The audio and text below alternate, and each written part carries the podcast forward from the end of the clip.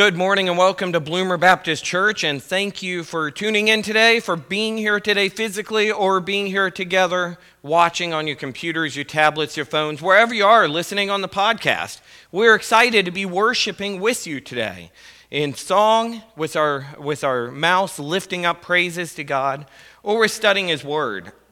Please open your Bibles to Ephesians chapter 6 as we begin this morning. Ephesians chapter 6. We continue today in our series we started last week, this greater series of Ephesians. We started the armor of God. As we continue to wrap up this series of Ephesians, we look to our important armor ready for battle. If able, please stand and follow along as I read. Finally, again, Ephesians chapter 6, starting at verse 10 says, Finally, be strong in the Lord and in the strength of his might. Put on the whole armor of God, that you may be able to stand against the schemes of the devil. For we do not wrestle against flesh and blood, but against the rulers, against the authorities, against the cosmic powers over this present darkness, against the spiritual forces of evil in the heavenly places. Therefore, take up the whole armor of God that you may be able to withstand in the evil day, and having done all to stand firm, stand therefore, having fastened on the belt of truth, and having put on the breastplate of righteousness, and as shoes for your feet, having put on the readiness given by the gospel of peace. In all circumstances, take up the shield of faith, with which you can extinguish all the flaming darts of the evil one. And take the helmet of salvation and the sword of the Spirit which is the Word of God. Praying at all times in the Spirit with all prayer and supplication. To that end, keep alert with all perseverance, making supplication for all the saints. And also for me, that words may be given to me in opening my mouth boldly to proclaim the mystery of the gospel, for which I am an ambassador in chains, that I may declare it boldly as I ought to speak. Now, this is the second week in the armor of God. I can't cover or summarize everything we talked about last week, so I encourage you if you missed last week or if you're failing to remember last week, then check out the YouTube channel, check out the podcast, refresh your memory later. But as we read, I hope you have some memory of last week's points. As we started this new series within Ephesians last week, we found God's word through Paul's letter here telling us that we must, one, be aware of the battle, two, be strong in the Lord, three, know the enemy, three, B, know the enemy's strategy, and four, know your strengths and stand. we are warriors in a supernatural battle and against a spiritual evil being and a spiritual evil being who knows just how to attack and how to use the things of this physical world to take our focus off of our great God. We love war. War movies, superhero movies, ultimate fighting championship, wrestling. We say we don't like war, we say we love peace, yet so much of what we do every day of our lives is focused on war war with other countries, war within our government, war within our communities, feuds, battles, wars within our families, and friendships. It is estimated that more than 14,500 wars have been fought from 3600 BC to the present day, and that number keeps rising. In fact, during the same time period, there have been over 5,305 years of war and only 300 years of peace. The Bible depicts countless wars from Genesis to Revelation. There are both physical and spiritual wars. Physical wars have dominated history's attention from the time Cain killed his brother Abel right down to the present day. And these will continue. However, the primary focus of Scripture is the ongoing conflict between Satan, Christ, and our sin, ourselves. There is a battle for our loyalty and our souls. Paul gives us insight into the great strength we have as Christians with the armor of God. As we said last week, an NFL football player would be silly, destined for injury or death, if he did not go on the field with his helmet and pads. A fireman would be destined for injury and death without their fire retardant suit, their mask, their oxygen tank. A soldier would be destined for death if they did not go into battle with the proper training, weapons, body armor, and other essential gear. We as Christians must not go into battle without the life providing, protecting, and sustaining equipment God has blessed us with to withstand every evil and supernatural temptation or threat which comes our way. This is the armor of God. Tony Stark, Iron Man, would not go into battle without his Iron Man suit of the day. Neither should we battle without God's armor.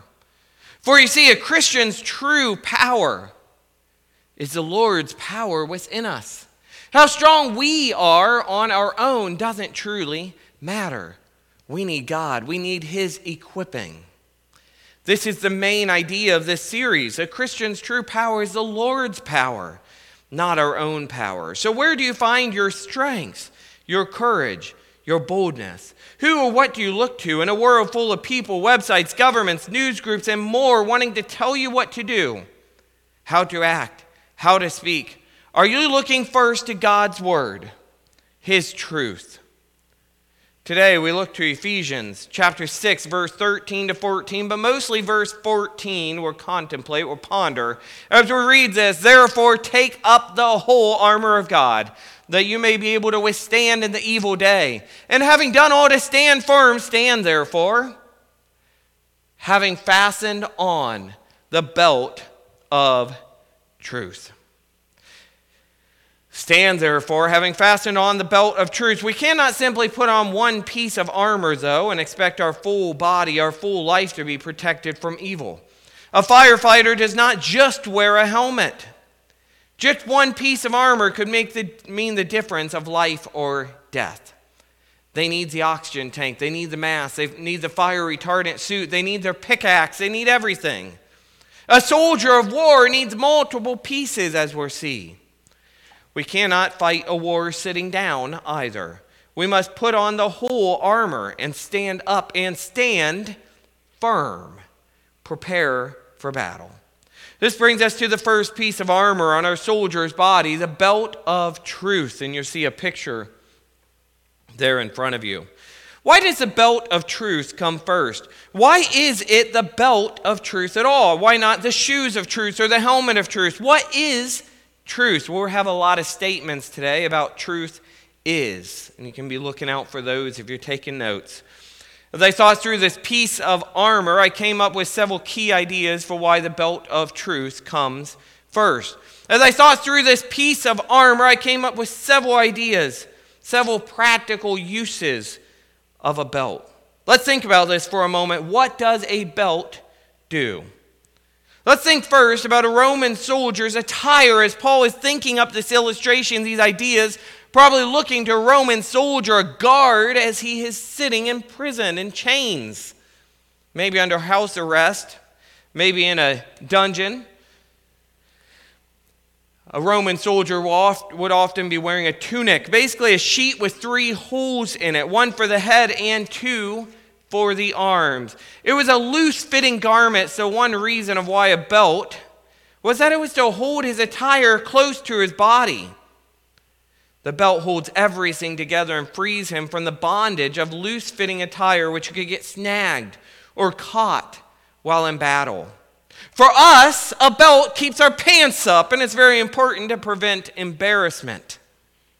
But there's so much more to it. You see, biblical truth is like this, and we have a belt of truth holding our lives together. Number one, the truth of God's word and the gospel of Jesus Christ holds our life together. The truth of God's word and the gospel of Jesus Christ holds our life together. In fact, more than this, God's word in Jesus is not only what protects our life, holding everything together, but it's also what truly provides life.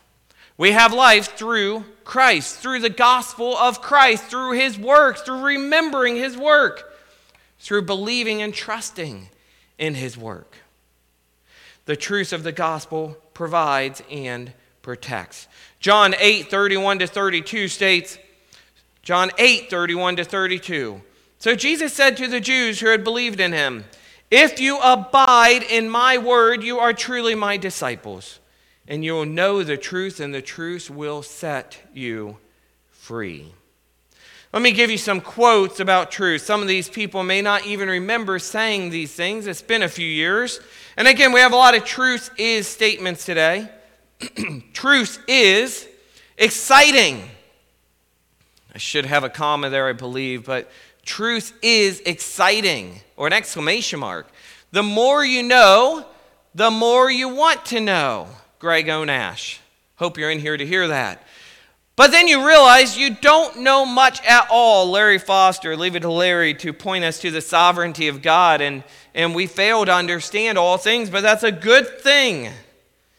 For another quote is a God small enough to understand is not big enough to be worshiped. Evelyn Underhill. The Bible doesn't lie, the Bible is truth. Tim Jacobson. You see, number two is this biblical truth is always truth and is always righteous and to be chosen. I should add on there. It is not opinion to be debated, it is truth to be followed. The devil may try to manipulate the truth, but he cannot change it from being truth, for that is what it is. Truth is, the devil will try to move you away from God's presence, but but he will fail if you rely on God's truth, the belt of truth, and the whole armor of God. For we are told we can withstand, but it's through putting on the whole armor of God. The belt of a Roman soldier would hold important weapons and protection for their lives. It would hold the sword on, it would hold everything together. The belt of truth holds a lot for us as it holds our spiritual life together, with reminding us of where true strength, hope, life, and promise comes from, and that no one can take away what God holds close. Truth is, again, truth is, truth is what tells us the difference between right and wrong. Biblical truth. right is God's ways, wrong is Satan's manipulation and twisting of the truth. Truth is what tells us of life and of death. Truth is what tells us of God's will. I'd like us to think of Genesis now as we think of the beginning of creation, our relationship with God and sin. You see, in Genesis 1, 2, 1 and 2, we see God's creation of the world, truth. And we see God creating man and woman, Adam and Eve, and everything created, he said, is good. Also, truth. There's a truth Satan tries to twist here, actually, multiple. You see, we see God creating man and woman, two sexes. Satan wants to manipulate and twist that truth. We see that God created the world. Again, another truth which Satan tries to manipulate, to twist. We see God placing value on humans, on his creation, of which he says is good. Another truth. You see, everything God creates is good. Well, until sin entered the picture, we see truth here, but we also see the beginning of sin, lies, and destruction to our lives as we fall away from the truth God gives and instead listen to Satan as he twists the truth. Because deception is the first weapon the devil uses. And this goes all the way back here to the Garden of Eden. Satan causes Adam and Eve and us still today to question the commands of God. As we think, or as he causes us to think, did God really say that? Is, he, is that really what he means? Doesn't he just want me to be happy? No, this isn't what God's word says. Jesus calls Satan the father of lies in John 8 44, and for good reason. Let's read from Genesis 3. If you have an open in front of you, please look to Genesis 3. Genesis 3, reread. Now the serpent was more crafty than any other beast of the field that the Lord God, notice the two names there, Lord God, had made. He said to the woman, Did God actually say, notice now those two names are gone. No longer did the Lord God say, but Satan says, crafty, deceitful, father of lies. Satan says, Did God actually say, You shall not eat of any tree in the garden? And the woman said to the serpent, No, that's not what he says. She says, We may eat of the fruit of the trees in the garden. But God said, and now look, now Satan has her forgetting that other name for God, forgetting the Lord as she just remembers God. This was a reminder we had yesterday at our men's retreat by Pastor Brad Little. God's word says, You shall not eat. This is her speaking in reply to the devil. You shall not eat of the fruit of the tree that is in the midst of the garden, neither shall you touch it, lest you die. But the serpent said to the woman, You will not surely die, for God knows that when you eat of it, your eyes will be open and you will be like God. What a manipulation of the truth. I mean, that that, that's just making me think, wow, I could be like God. Knowing good and evil. So when the woman saw that the tree was good for food, and that it was a delight to the eyes, and that the tree was to be desired to make one wise, she took of its fruit and ate. And she also gave some to her husband who was with her, and he ate. Later, the Lord God comes back into the picture. Notice the Lord God, as we're reminded yesterday. Lord is Yahweh or Adonai, a personal name for God, a personal presence of God recognized within our life. And then God here is Elohim or Creator God. And as we were challenged yesterday by Pastor Brad Little, and I challenge you today here with this reading, we too struggle to remember the personal presence of God, of Christ within our lives. And that was part of the problem here. You see, here, Eve knew the truth. In fact, she debated the truth or she stated the theological truth that she knew from God's words. But she forgot about the personal presence and the strength of having God in her life. As Satan twisted and said, Did God actually say? He referred to the creator God, but not to the personal God that she had within the garden around her, with her. See, Satan is a master of deception, and we must be prepared with the armor of truth of God's word and stand firm upon them. We must abide in the personal Lord. don't debate God's don't debate God's word, his truth. Don't question God's word. Follow God's word. Abide in the truth, abide in Him. You see, they did not stand firm. They fell, and all creation fell into sinful consequences with them. They had a great theological discussion, but ultimately failed. Truth is, again, truth is, truth is, we must stand firm upon God's truth. Look to God's presence. Abide in him, abide in it. Be so standing firm upon the truth that somebody debates it with you, you're not going to say, well, really? Did it? Doesn't mean that. No, truth is truth. Biblical truth is always truth and it's always righteous. We must surround ourselves with truth to not allow Satan to deceive us, but we must make sure that it's biblical truth. Surround yourself with God's word godly music, godly television or books, godly people. Don't run from the truth, seek the truth. You see, I think so often we run from the truth or we don't want to recognize the truth because maybe we want to be seen as normal like the rest of the world. But we are not of this world. We are better. We are new creations. We are saints. We're set apart. Truth is, truth is what illuminates a path that we are to follow. We must know truth so well, this path so well, that the deceiver is not able to manipulate us and lead us away from God. I think of the path as we hike through uh, the Appalachian Trail on a backpacking trip, and you want to follow those white diamonds. But then there's some little trails that people have made off to the side or that animals have made off to the side. We need to be so familiar with the right path that we don't start to stray along the wrong path. We must stand so firm upon it that it is as if our legs are metaphorically planted into the ground of Scripture with a swimming pool of concrete. John 8:32 again says, "And you will know the truth, and the truth will set you free." Do you know truth? Do you know the truth of Jesus, the truth of the gospel? Do you know the truth of God's word? Have you accepted Jesus as Lord over your life, your Savior from your sins? Do you trust in this truth? Do you know this freedom that we speak of? Do you live according to His ways and not your own? Truth is what frees us.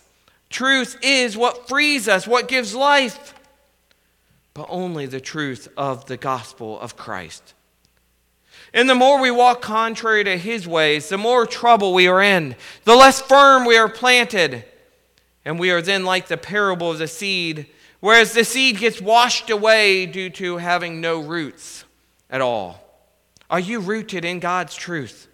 All other truth is worthless, vain. God's truth found in his word and Jesus is true strength. And this is priceless. If not, talk to one of us today. If not, then it is as simple as doing it today. Confess with your mouth Jesus is Lord and believe in him as Lord, as Savior. Trust in him and be saved. Accept him, follow him, believe, trust, and obey. Hebrews 12:1 says, Therefore, since we're surrounded by so great a cloud of witnesses, let us also lay aside every weight and sin which clings so closely, and let us run with endurance the race that is set before us. When we talk about the truth, we talk about God being the truth of everything, not just some things. Truth is found in allowing God to be your everything. He is your foundation. And when wearing the belt of truth, we are armed for a spiritual fight against evil and the things that tempt us, pull us away from our faith, and harm us spiritually. So, number three is truth arms and protects against temptations, control, and fall. And number four, quickly, is truth is wearing Christ. Never forget that wearing the belt of truth also means wearing Christ. John 14, 6 says, He is the way, the truth, and the life. And this is why Paul said in Galatians 3:27, For as many of you have been baptized into Christ have put on Christ. Truth is wearing Christ. And remember, Satan has already been defeated by Christ. Jesus has been victorious, but the Satan, the father of lies, the great deceiver, will try to still manipulate or twist the truth. So, as I begin to wrap up, allow me to give you some final points to remember and end with a few questions to ponder. Starting with this some more truth is statements.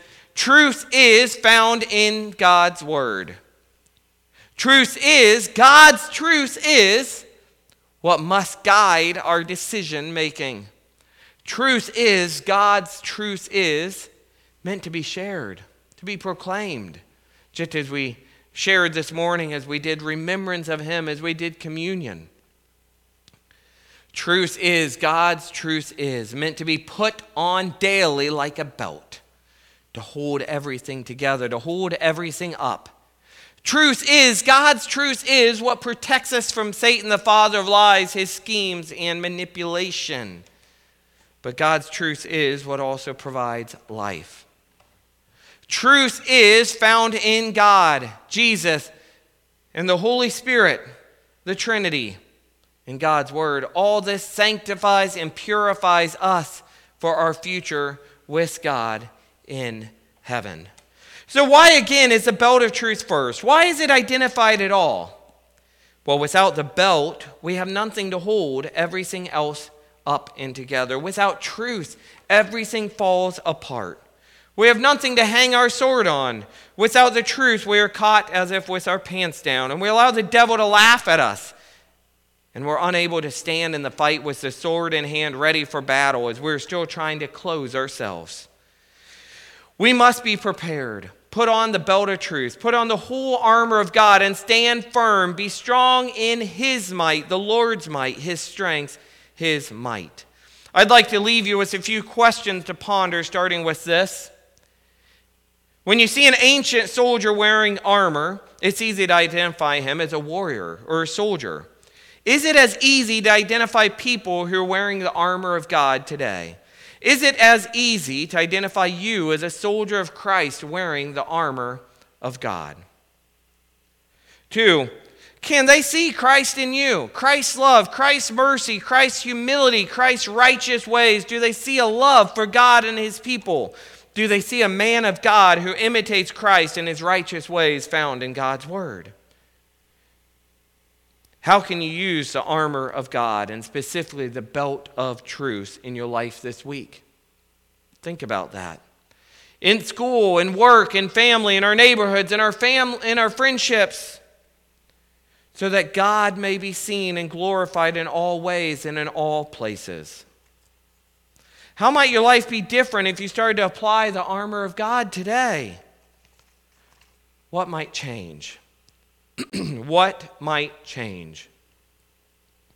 So, as we begin to close, I have a few summarizing statements. The Bible is truth. It teaches all we need to know about life, death, heaven and hell, God and Satan, and sin and salvation. It reveals our condition before God. It reveals his solution to our problem, Jesus Christ, the Son of God. It reveals the way of salvation. It reveals the final destiny of the saints. It reveals the final destiny of the lost. Truth is, God's truth is, the truth that matters is the gospel of Jesus Christ. I pray that you're not lost here today. I pray that the lost would be found. Come to Jesus. Come to truth and be set free. Will you pray with me now? Pray for that. Let's pray now. Lord, we pray today for the truth to be made known. We pray that it will hold everything together within our life. It will provide life, it will sustain life, it will protect life. We pray for revival within the nations. We pray for revival within our communities. We pray for revival within this church as people truly choose to trust in you and your word, your ways, the gospel of Christ. Lord, we pray now for all this to be remembered every single day of our life as we stand firm upon you and in the armor of God which you provide. And it's in your holy and powerful name we pray. Amen. 1 Peter 2:16 tells us to live as people who are free, not using our freedom as a cover up for evil but living as servants of God. Remember this truth found in God's word as you leave today and put on the full armor of God. As you leave or before you leave, I just want to pay attention to this closing song, a cover of the song King of My Heart. This is a shorter version um, a cover, and it's just uh, over three minutes long, I believe. And then don't forget, we have Sunday school starting today. We will begin in this room and separate from there. Thank you.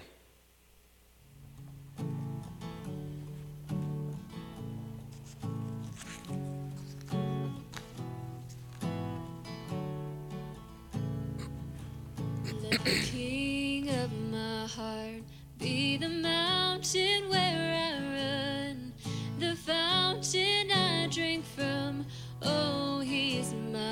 soul. Let the king of my heart be the shadow where I hide, the ransom for my life. Oh, he is my song. You are good, you're good.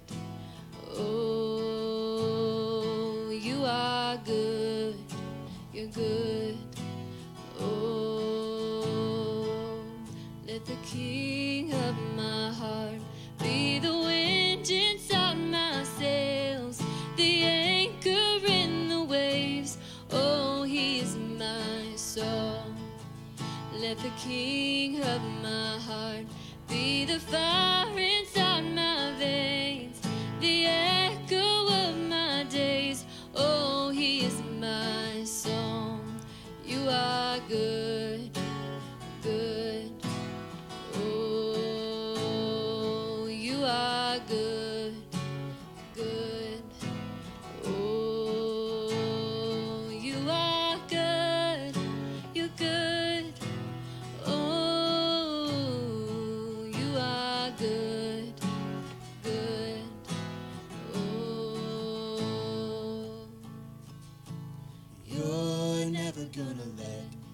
never gonna let me down.